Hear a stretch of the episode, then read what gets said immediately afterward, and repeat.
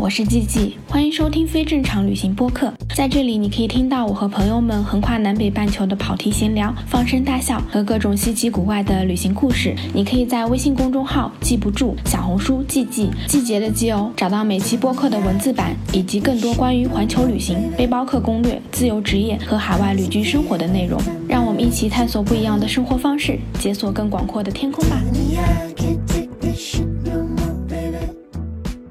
Hello，大家好，我是季季，欢迎收听非正常旅行电台。这是一档横跨南北半球的旅行播客，带你用声音环游世界。今天这一播客呢，要来聊我自己非常非常感兴趣的一个话题，就是关于公路旅行，然后开车去阿拉斯加，去北极圈。然后我们先请这期的嘉宾方肉来给我们打个招呼吧。大家好，我是方肉，我又回来跟吉吉玩啦。对，又来了。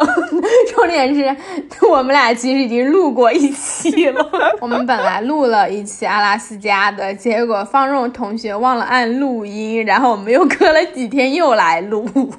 我们可以先请方若来讲一讲，就是你自己在美国这么多年，然后开过多少趟旅行了？比如长途的这种算起来。嗯，我是一六年来的美国念本科，然后现在好像有七年啦。呃，然后我是上研究生的时候，也就是在我来美国的第五年开始，突然变得特别喜欢开车，就是绕着美国大概开过四五次，啊，也横着开过一次加拿大。就是因为发现这件事情很好玩，然后就会开始找各种各样有趣的路来开。嗯，你觉得开车对你来说那种好玩的那个点在哪里？其实上是那一种想要做什么事情就马上可以做到的能力，想要得到什么马上就可以抓到的感觉。比如说，我看到一个很漂亮的湖，我想要去，但是就是我如果去买机票的话就没有这种感觉。是我自己开车的话，就觉得我可以马上的为实现我最理想的生活而付出。一份很重要的力，这样的感觉。嗯，对的，就是好像我自己也是，就是你好像在开车的时候，你就突然拥有了你对你自己生活的一种掌控力，然后就是你莫名的会觉得你更加自由了，就好像你有很多个选项，当你可以自己开车，然后拿握着方向盘的时候。我经常会有那种感觉，就感觉一切都是对的，因为我之前有好几次，就是比如说我们搭别人的车，然后在路上的时候，你会觉得很多东西都不是由你自己决定的，就像你坐上那架飞机，它的起点和终点都是固定的，你在中间活动的空间是很小的。我也是那种非常喜欢开车，而且这几年就是。越来越喜欢开车了。我我上次不跟你讲了，就我都还想说要不要尝试一下房车旅行一年半年之类的，但我还没有下决心。我现在觉得那个是一个太大的挑战。嗯，对我也是觉得感觉会很不一样。特别是我开始大幅度的公路旅行的时候，其实我那个时候是住在波士顿，我在念研究生。但是本身我对波士顿这个城市没有什么归属感，也不太喜欢这个地方。但是有那一种开着车的时候，我就可以带上我的一切，精神上和肉体上的一切，去到一个新的家。那你这一次呢？你这一次是从哪里开到阿拉斯加那边去？嗯，其实我原本的打算是从波士顿开始开，一直开到阿拉斯加。然后阿拉斯加是美国的一块飞地。呃，就是你要从美国的我们叫 Lower Forty Eight，就是下面四十八个州开到阿拉斯加的话，一定要过加拿大。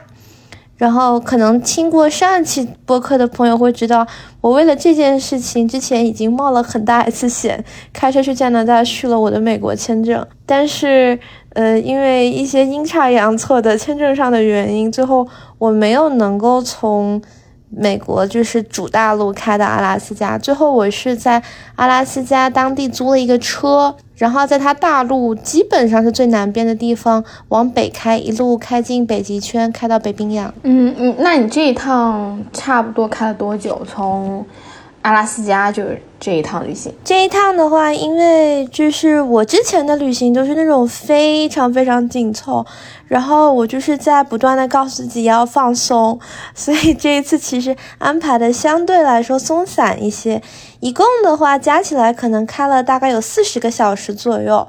呃，然后我在阿拉斯加待了十六天。哇，十六天是蛮久的一段时间哎，很久了。对，因为我原本。之前的公路旅行全部都是开到就可以，开到我就开心。呃，后来成长一点了，人就会觉得说，哦，可以，比如说在黄石多待一天，不要只开到黄石的停车场就走这种感觉。呃，但是这一次因为去阿拉斯加也是准备了可能大概一年半两年的时间吧，就是我的朋友们就是基本上听我讲我要去阿拉斯加，就已经听烦了，你知道吗？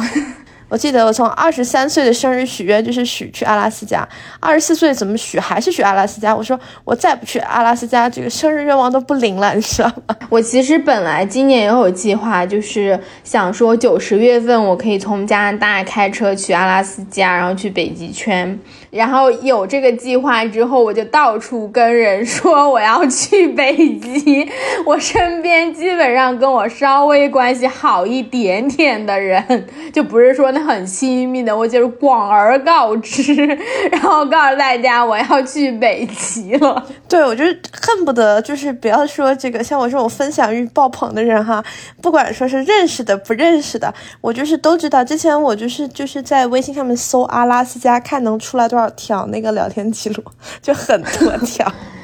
对我也是有这个计划，然后我就跟你说的一样，我就是想从加拿大就直接穿过那一个整块大陆，可能可以先去一下加拿大的那个北靠近北极圈的那些地方，然后去看一下因纽特人他们，然后原住民这些，然后在查拉斯加逛一圈儿。但是现在，现在就是我这计划也正在搁置中，想要等到明年二三月份吧，就等极夜的时候再去。不知道，我现在对于阿拉斯加的想象，我觉得很多时候人都来源于脑补，就是你自己会脑补出来一个美好的、很浪漫的。世界，就比如说春天，然后阿拉斯加的春天才刚刚开始，或者说其实春天还没有开始，在冬天的末尾，然后你去的时候，可能就能够看到这小小的生命慢慢复苏的一个过程。对，这竟然是我脑补出来的一个画面，他成功说服了我不要在今年把九十月份去。我觉得阿拉斯加是一个值得去很多很多次的地方，然后每个月份的感觉都是不一样的。呃，我上其实这个是我第二次去阿拉斯加，我之前有从温哥华开始开。开到阿拉斯加的边边，嗯，不着急，可能明年我就改变主意了。反正总之会去，但至于怎么去还是个问号。一定会去的，对，一定会去的。而且我上一次咱们俩录播课的时候，我就跟你讲过嘛，我不是在做那个关于就原住民啊，关于这种原始宗教的一个艺术项目，然后就是想说把这些所有这个世界上信仰。万物有灵的这些宗教，或者说这些地区都去一遍，所以阿拉斯加那边可能很多因纽特人啊，也很多，就很多他们的 First Nation 是我非常非常想要去探访的，因为我就是已经开始在地地图上标定说这个岛我要去一下，那个岛我要去一下，就估计会留很长一段时间出来，也是因为这个原因，就是我觉得应该先停下来，然后。好好的去了解一下他们的文化。那天 那天我们录完播客，你不是拉我去了西语群嘛？然后这几天终于翻开了我 厚重的各种，就是野心勃勃，什么都想学。然后翻开了我厚重的西语书，然后翻开了我 东巴文字的书，梵语那个我翻开了也有发现，那本书根本就不是入门，我根本就看不懂，全是藏语就。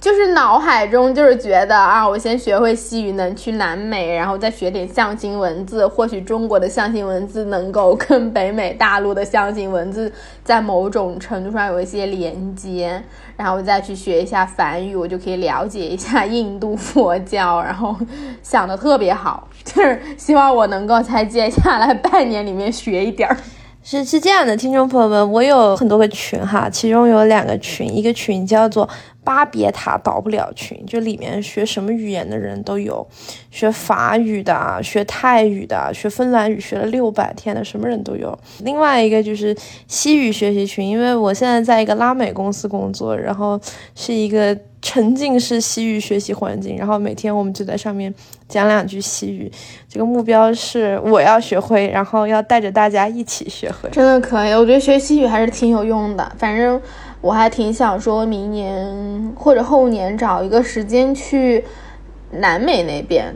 然后去去，比如说学两到三个月，就去报他们的语言班，因为我有几个朋友都在那边学了。对，像答案那样子。对，答案那样，然后。呃，丸子之前也是在他在瓜纳华托学的，他报了瓜纳华托的大学，学了半年。另一方面也是觉得，因为季季在流浪和远行这件事情上是我的大前辈，也是觉得哇，真的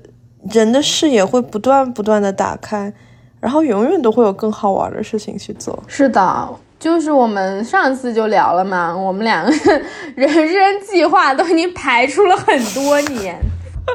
比如说明年去南美学一点点西语，我觉得可能需要有一个东西是可以让你去入门的，你对那个东西有一点真正的联系和共鸣的时候，你才会真的去学。就是你完全是空的那个状态。就比如说我现在你让我去学梵语，我真的是对它没有什么。虽然我对印度的这些佛教这些东西非常感兴趣，但是它的那个连接太弱了，我感觉我可能真的是一辈子。都很难去把目前的状态就很难把这个东西学进去，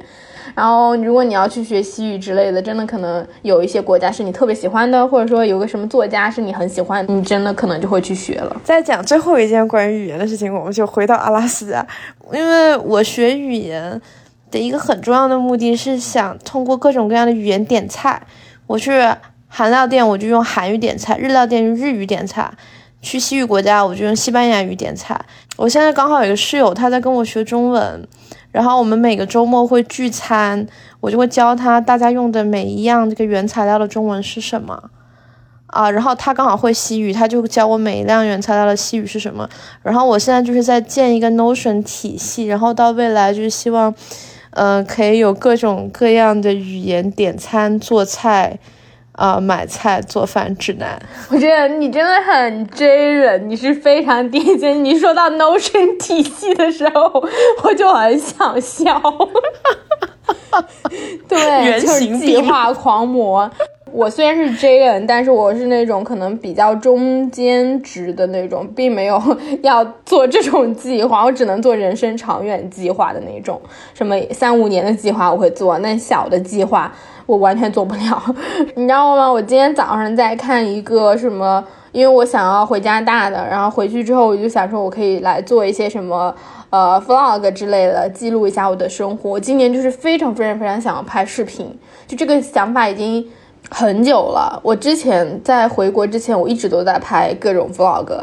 然后回来之后因为太奔波了，就基本上没有剪过。我这一趟我就想说啊，我要重新把我的 vlog 捡起来。对我要先在播客里面立一个 flag，就是大家听到这期播客的时候，我有望在 B 站和 YouTube 更新一期 vlog。不要因此拖延剪这一期播客哦。不会的，播客有我现在有剪辑师帮我剪，所以就还好。我们的小剪辑师是那种。执行力巨强的，我觉得他一定是 J 人的顶峰。大家听到这期播客应该是九月十六号，然后我打算九月十七号的时候发 vlog，大家去 B 站看。我就想说，我可以录 vlog，然后我就在那里说我要做一些 research，看一下有谁最近，因为我已经很久没有看 YouTube，然后没有看这些视频什么的。点开一个留学生什么日常生活的视频，然后我就看到他们自律的一天，从早上开始，然后先做咖啡，然后看到一半我就把它关掉了，然后我就在我今天的日记本上写了一句话，说这样自律的生活真的不适合我了。我也是自己很喜欢剪视频，我现在手头上可能有那种一年半前的视频还没有剪，但是我觉得创作这个东西，就像我跟季季上次提到，就是我觉得它需要一个休憩的空间，它需要我整个人是一个很平静、很放松的状态，我才能做很多很好的创作。当然，因为我我也写很多文章啊，跟季季一样，我也是很喜欢写东西的人。但是，就比如说我这一次去阿拉斯加，我其实阿拉斯加旅行还没有整理完，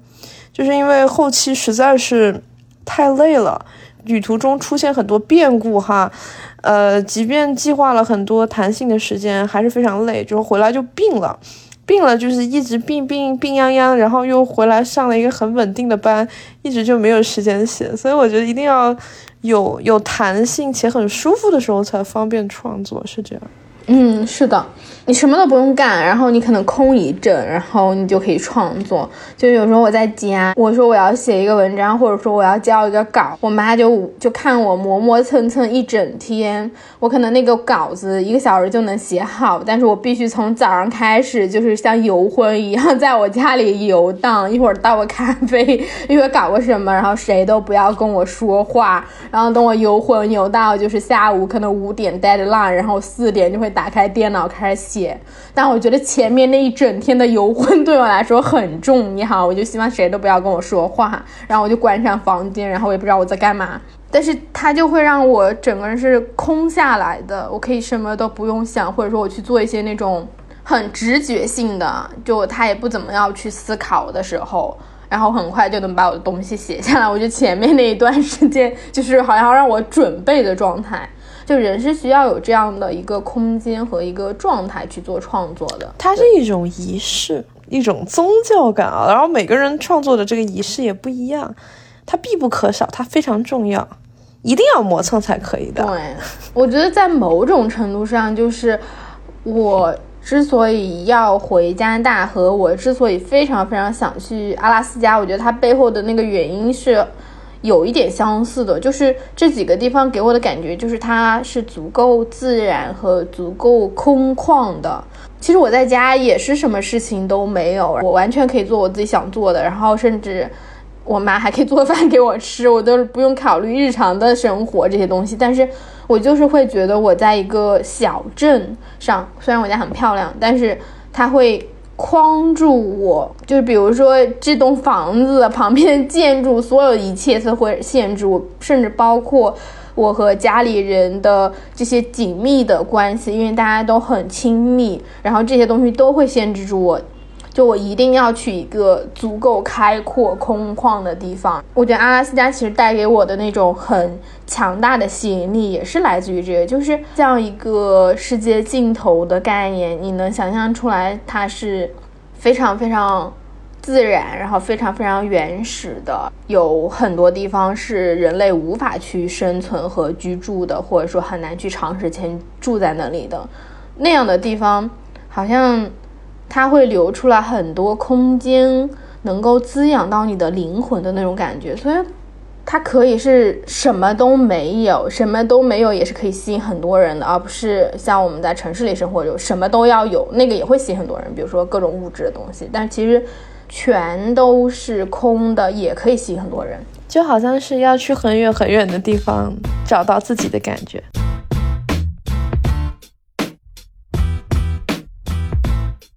回到我们的阿拉斯加，其实前面我们上次不就想来聊说关于公路旅行嘛？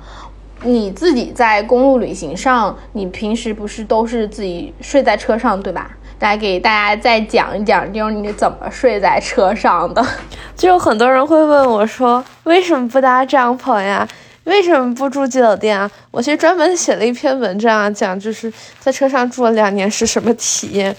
但就是如上的答案，是因为首先我不是很擅长搭帐篷，花好多时间。呃，当时带我就是进入这种流浪生活的那个朋友，他自己比较喜欢睡在车上，然后我就跟他一样，也很喜欢睡在车上。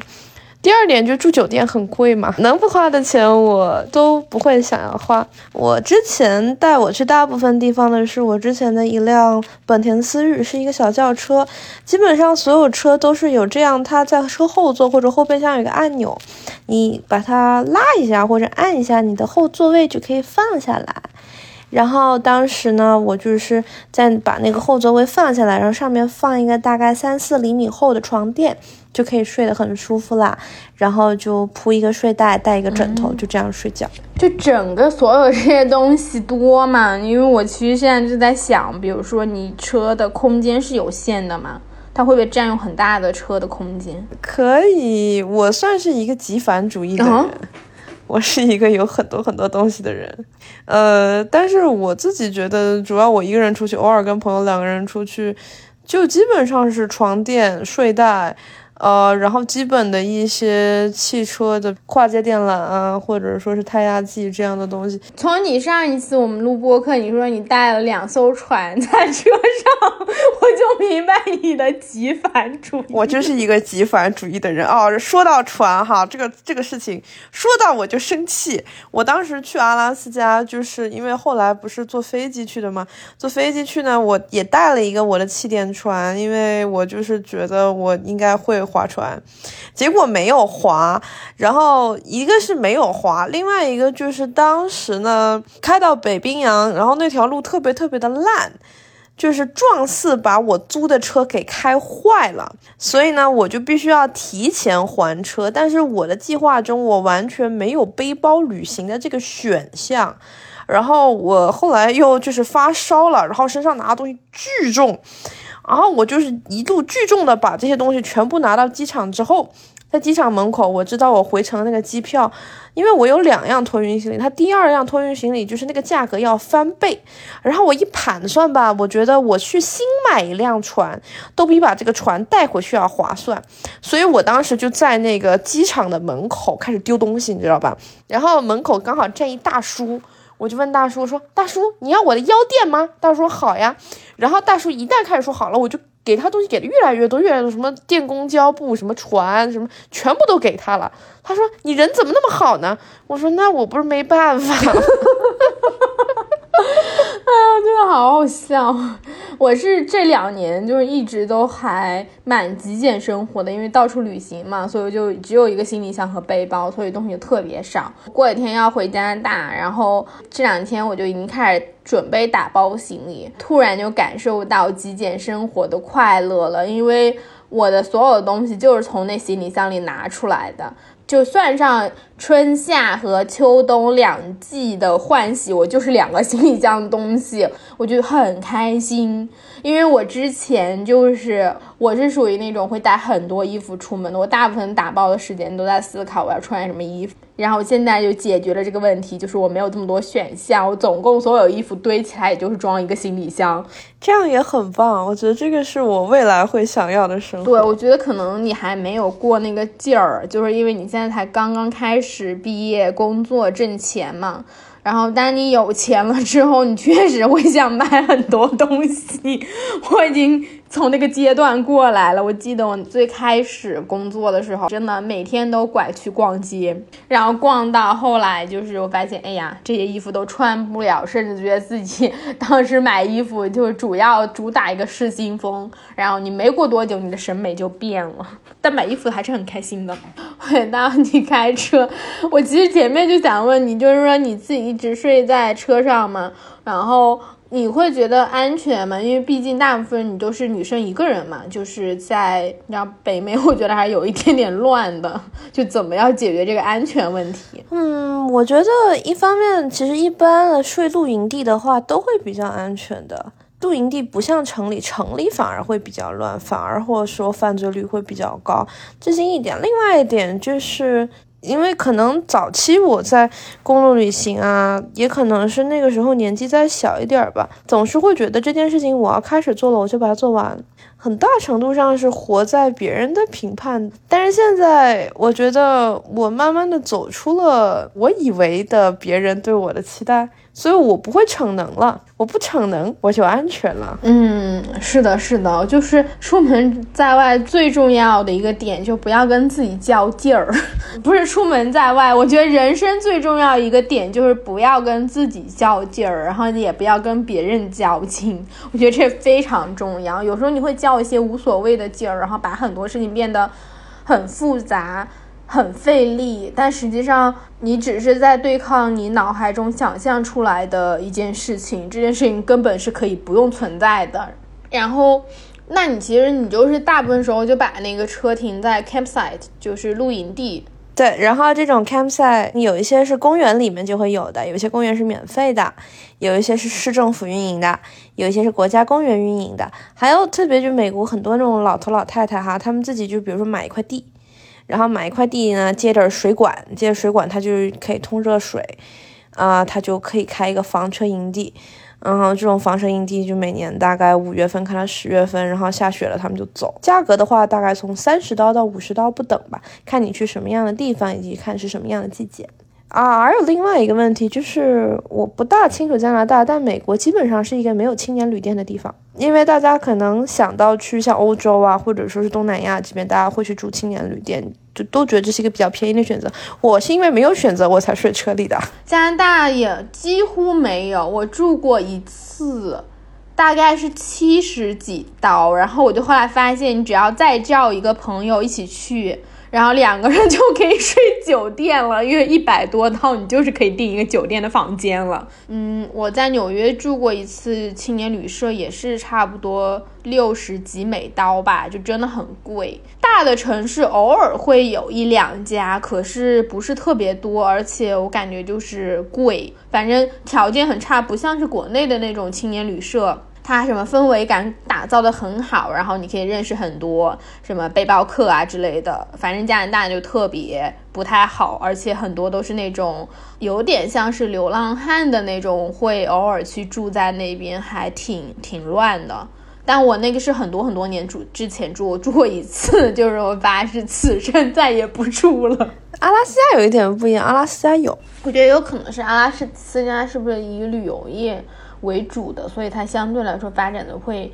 更好一点。然后在北美，我觉得其他地方大部分人都是自己有车，可以开车去露营，然后所有人习惯的生活方式都偏向于这种，就感觉没有像国内这样子很繁华。再有一个，就我觉得可能人太少了，就背包客这件事情不太盛行，这些客流量支撑不了他们开青年旅社。对，我觉得这个也是有可能的，而且就是。阿拉斯加其实说起来很有意思，它是一个有车当然好，但没有车也能玩的地方。它的铁路其实比较发达，这是一个。然后另外一个就是我当时在菲尔班克斯的一个青旅认识一个荷兰的老爷爷，他是一个退伍老兵，然后他跟我说他就是很喜欢旅行嘛。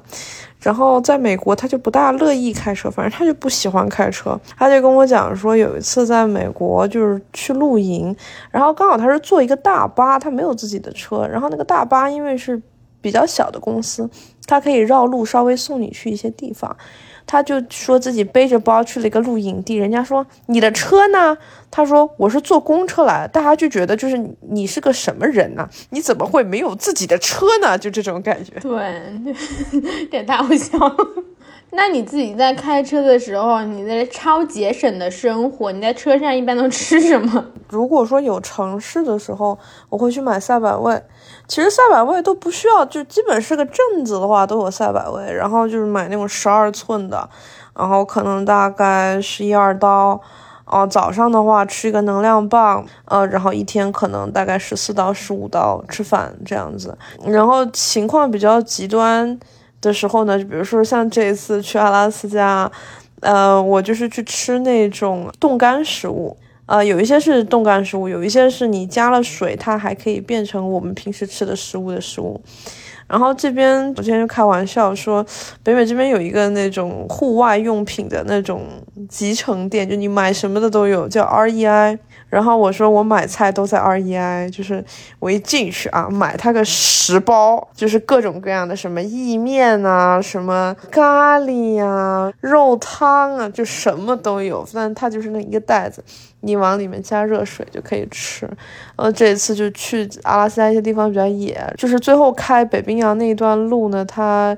加油站很少，然后大家都是说建议要自己带汽油罐，然后因为我有一个汽油罐，所以我就不敢去买那种卡式炉，或者卡式炉的燃料。因为如果说我有卡式炉，我烧个水非常简单的事情。就是在这一趟这个十六天的旅程中啊，我终于学会了生火。对，那你是怎么生火呢？你就就捡木头生火是吗？这个事情又很好笑。等我这趟流浪回去，我就去回到我念本科的地方威斯康星。然后威斯康星有我很好很好的朋友啊，就我有一堆朋友，他们在开奶茶店。先生他是那个小的时候在东北长大的。然后你就东北孩子特别会照顾自己，你知道吧？然后我跟他这次就有了深入的沟通，为什么呢？就我跟他说，哎呀，我的阿拉斯加捡那个柴火，我发现那个松树枝哈特别容易生火。他说是吧？我小时候生火也是用松树枝，因为松树枝里面油多。就是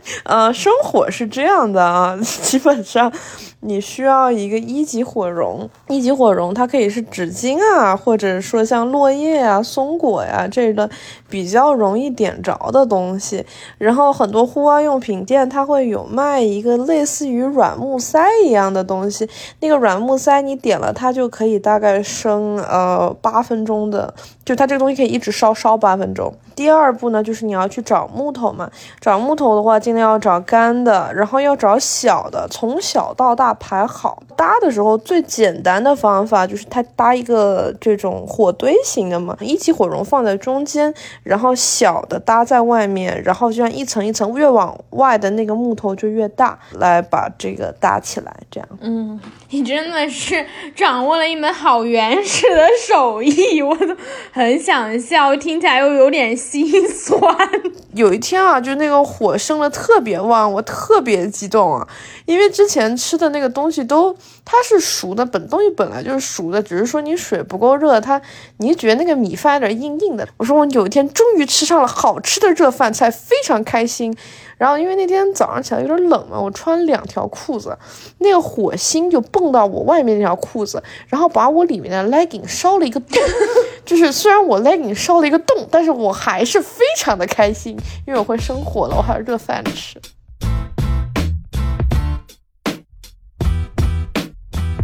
们来讲一讲阿拉斯加旅行。这次去阿拉斯加的路线是什么样子的？这一次去阿拉斯加的路线是我一开始先坐飞机飞到，呃，阿拉斯加最大的城市叫安克雷奇，就去取了我的车，我就先往南边开，南边去一个叫 Seward 的镇子，那个地方有非常非常漂亮的冰川国家公园。呃，接下来呢，我就离开了这个 Seward 镇。啊，我就开始往北开，开到费尔班克斯，啊，然后费尔班克斯是一个没什么可以看的地方，基本就是有一个博物馆不错，呃，完了之后我就继续往北开，去了北极圈，这样子。北极圈你去了哪儿？就是到了北冰洋是吗？啊，对，然后一旦开始往北，所有地名就非非常好笑哈，就比如说我那个第一天晚上，就我离开费尔班克斯第一天晚上睡那个地方叫。Wise man，聪明人证。我到聪明人证之前，那另外一个证子叫 Cold Feet，冷脚丫镇。的离开了聪明人证和冷脚丫镇之后，我就到了我最后的那个目的地，叫 Dead Horse，死马镇。这都是什么名字啊？死马镇它为二的景点，一个景点是他们的超市。还有一个景点啊，不应该说超市和这个牌子。另外一个景点就是北冰洋两小时游，呃，这个这个超市它下面就有个牌子，叫做 The End of Dalton Highway，道尔顿高速的尽头。Dead Horse。死马镇，然后上面就有一只马，它就是四脚朝天，哎，那种就是这样子，一一一个一个铁牌子，然后旁边就很多人贴那种世界各地贴纸，这也太好笑了，一只死马在北冰洋的尽头，我能想象，比如说那种什么骑行，然后从阿根廷，然后一路开车去到阿拉斯加，横跨南美、北美大陆，然后去到尽头，发现一只死马在等着他，而且。就是整一个过程是一个让人变得很谦逊的过程，因为就是，但是我主要还是有这个年轻人的傻劲儿和这个不知天高地厚的这种无耻之心哈。我觉得我能开下来这段，我真太厉害了，我真是就是我都想不到谁能像我这么厉害了。然后去了，你发现所有人都是这样子，你知道吗？到那儿的人就都是疯子，就是能去阿拉斯加，真的都是一样的，就是他还不甚至都不分年龄大小，对，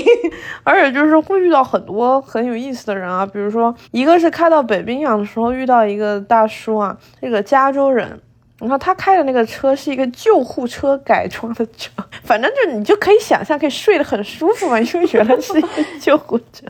然后他走路横穿美国走了两次，一次走八个月，一次走了九个月。就因为我一路上有这个，比如说我刚进道尔顿高速的时候，见了两个姑娘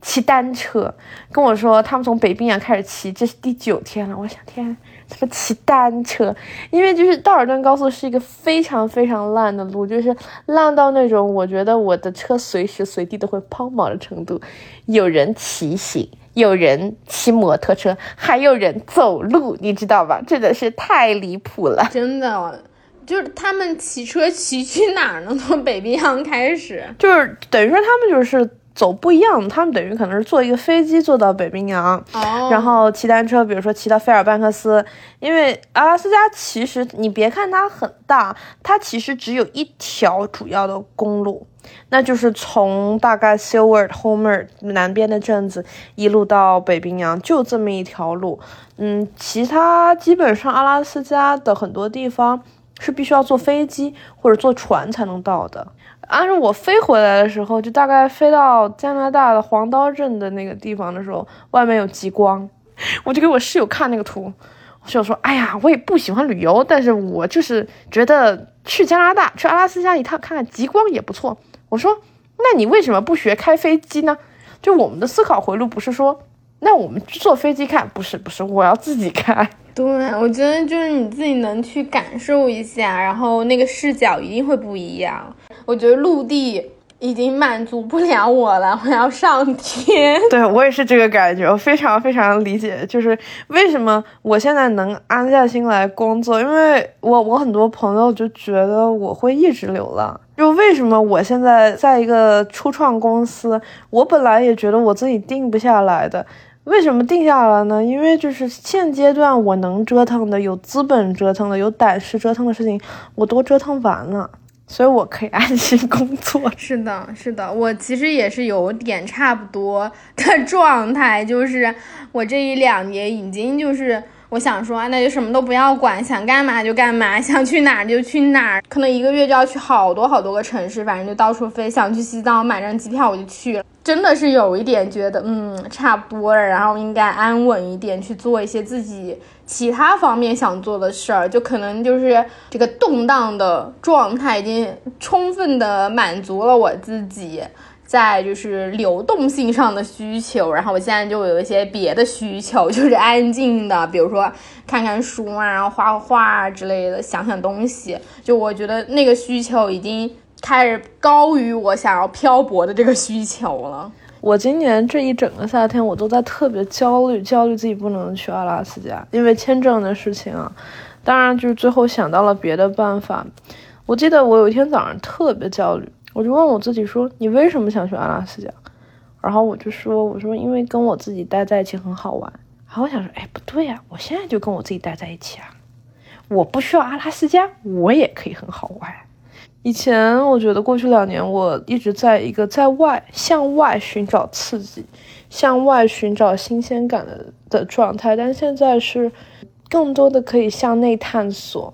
就我我觉得就是只要跟我自己待在一起，就会有好事发生。我是那种阶段性的那种，就是。不管我有就到处跑，就是有多疯，我每天都需要一点时间，就完全只属于我自己，不然我就会崩溃，就是我的系统会 彻底的宕机。今天我们俩录播客的时候，其实我觉得状态已经好很多了，就是我已经在家待了几天，又自闭了几天，就很快乐，然后每天都不去思考我要干什么。我上一次录播课的时候，其实我都还很累，因为我七月份基本上就没有怎么睡过觉，在泸沽湖做艺术节的事情，每天三个小时吧，三四个小时，一天可能至少工作十八九个小时这种。然后八月我又。去西藏玩了，就整个人感觉就是彻底的透支了，累到一个就是我不行，我已经要需要在家大睡三天，但实际上你是睡不着的，你会有那个后劲儿。就是散步一个小时就能把我给累死，但是我以前是真的可以跑十公里就挺轻松的一个人。虽然我去西藏我还去徒步十几公里，我都觉得没有问题，但是我回来之后就是一下就是你的那个劲儿，你吊着的那口气降下来了，然后你回到一个更加接近你真真实身体状态，而不是靠你那精气神把它吊着的时候，你就意识到你已经有多么的虚弱。虚弱是一件很好玩的事情，可以感受到的东西也不一样。就是我从北冰洋回来的时候，车出问题了，就是大概开到四四五十英里每小时的时候，它开始狂抖。然后当时也是排除了各种可能性，我跟租车公司商量，我说还是把车开回来。但是它看起来它只是方向盘在抖，但它其实就是它会一点一点的像就是水滴穿石的那种耗掉你的体力。然后我记得我到迪纳利的时候。我那天就是发高烧，然后我记得我就躺在那个青旅的床上，觉得我跟这个世界的连接变得不一样，因为我发烧了，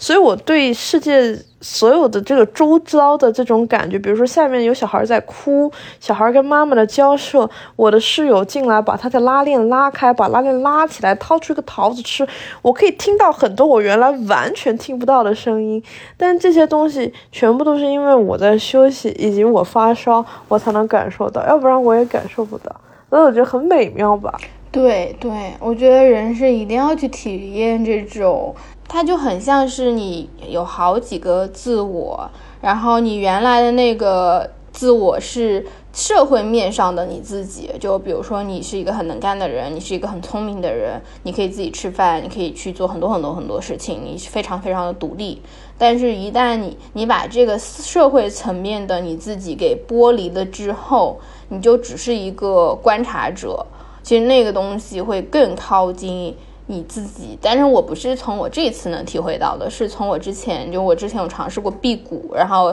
当你辟谷到第五天，就完全不吃饭，就只喝水的那种，你人就会进入一个非常非常低耗能的那种运转的状态，比如说你很快就会困，然后你不太想要说话，你会发现你自己做任何的动作，它都是缓慢的。因为这样子就可以减少你的耗能，然后你在那样的另外一个维度上所观察到的你自己，和你看到的别人，其实都是不一样的。我我是真的觉得是一个很很奇妙的体验，而且是很有启发性的一个体验。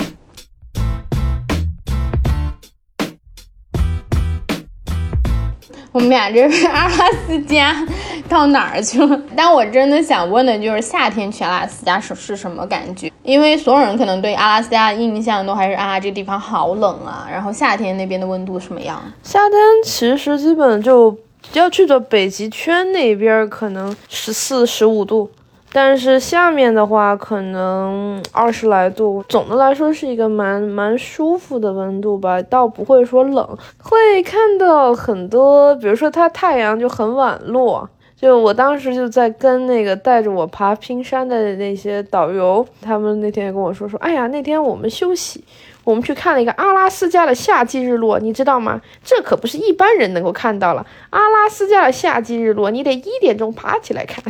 然后你看那个天气预报，苹果的天气预报，他说下一次日落在七天以后，就 是那种，你就是 好奇妙的感觉。嗯，然后呃，特别如果再往北边开的时候，就会没有树，就会开到树线以北。呃，我那天就是从。北冰洋回来的时候吧，天，我就从来没有这样的感觉。但是我人生中好像从来没有，就是说两天完全没看到过树，这是一个很奇妙的体验。我回到那个聪明人镇青旅，我就看那个树，我就上去抱他，我说，哎，好难得看到了一棵树。那他们那边的那种地貌是什么样的？往北的话，它有山脉，呃，你会看到山上面有那种细细的一条白色那种融雪，会看到雾。会开着开着就突然什么都看不见，全是雾。就是单纯来说，也有朋友问我说，哦，就这趟觉得风景怎么样啊？我觉得首先北冰洋看起来有个大水池子，就没什么好看的。呃，布鲁克斯岭非常漂亮，但是我觉得因为开这个道尔顿高速是一件很有风险的事情，我现在想起来是会后怕的。它首先主要是路上有很多坑，可能大家在国内开车比较多，就比较像土路，但是它是等于说整个八个小时的路都是那个样子。而且那个八个小时呢没有信号，所以我当时还特地去租了一个卫星电话。我一个是租了一个卫星电话，另外一个是我拉了一个群。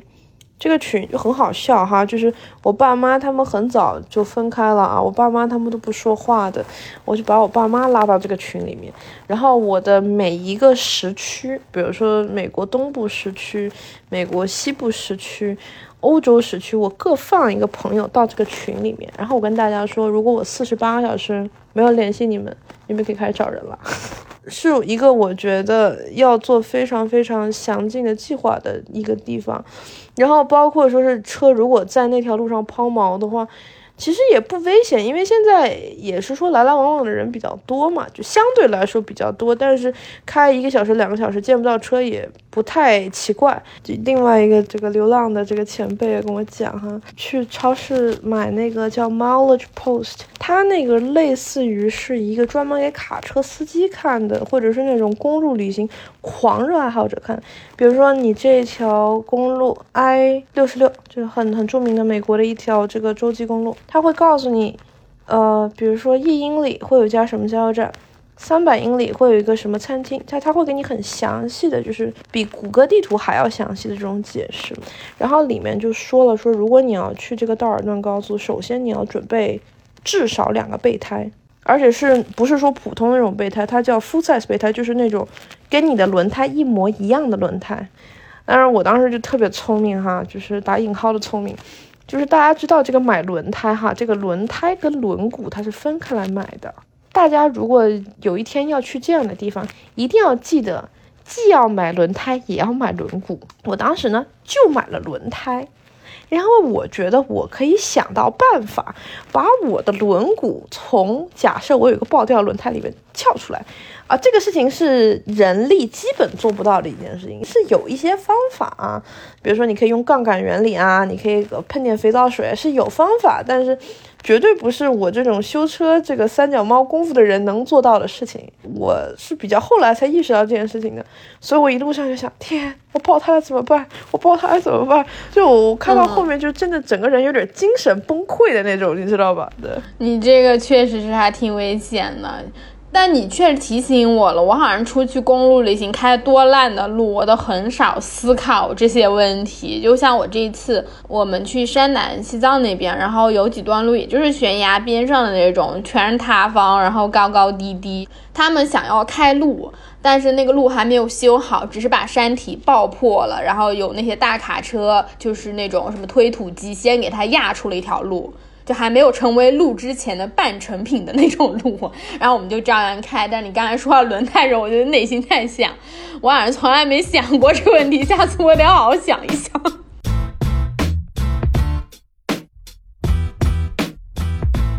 那你如果之后再来阿拉斯加，你有什么想要特别想去的吗？就这回还没去到的，一个是想去阿留申群岛吧，呃，然后包括就是我当时在费尔班克斯，就是那天特地去住了一个 Airbnb，就是因为那个主人太好玩了。那两个主人也是，就是环游世界去了很多很多的地方。呃，他们俩还喜欢搞什么中世纪文化组，两个人经常在家里做一些中世纪的衣服啊，做铠甲呀。拿什么竹剑出去打架呀？然后他们是什么自封了？然后这是一个那种全球性的组织啊。然后美国的这个分部，什么阿拉斯加跟加州是叫什么西王国？阿拉斯加的这个这个他们这个分部叫什么冬天之门？然后他们两个一个是男爵，一个是男爵夫人。我就是就是就是说，大家怎么脑袋就是能想出这么多有意思的东西，你知道吧？就《冰与火之歌》的阿拉斯加版本，对，就是那种感觉。对啊，我觉得这个很棒哎，很有意思。就就我有时候会想象，就比如说我老了之后的生活是什么样子，我感觉可能但我应该不会在中世纪打架，就这种。但是我觉得我应该会在一个小地方待着，然后做一组小东西。然后我之前有很很好笑，我非常非常认真的做过攻略。就加拿大不是有很多国家公园嘛，然后你可以去国家公园买一个房子，投资一个房子，然后那个房子就可以变成 Airbnb 租给别人。就其实它是可以挣挺多钱的，然后如果你自己剩下的时间，比如说没有游客的时间，你就可以自己住。差不多，我们今天这期播客也录到这儿。虽然聊阿拉斯加，但我们确实有的没的聊了很多别的东西，但很好。就希望大家都能够做一些离谱的事情，然后希望我们能够去更多地方旅行吧，去更多地方看一看。这就是我们这周的博客，然后谢谢方若来聊天。我们下周六的时候继续闲聊全世界，拜拜，拜拜。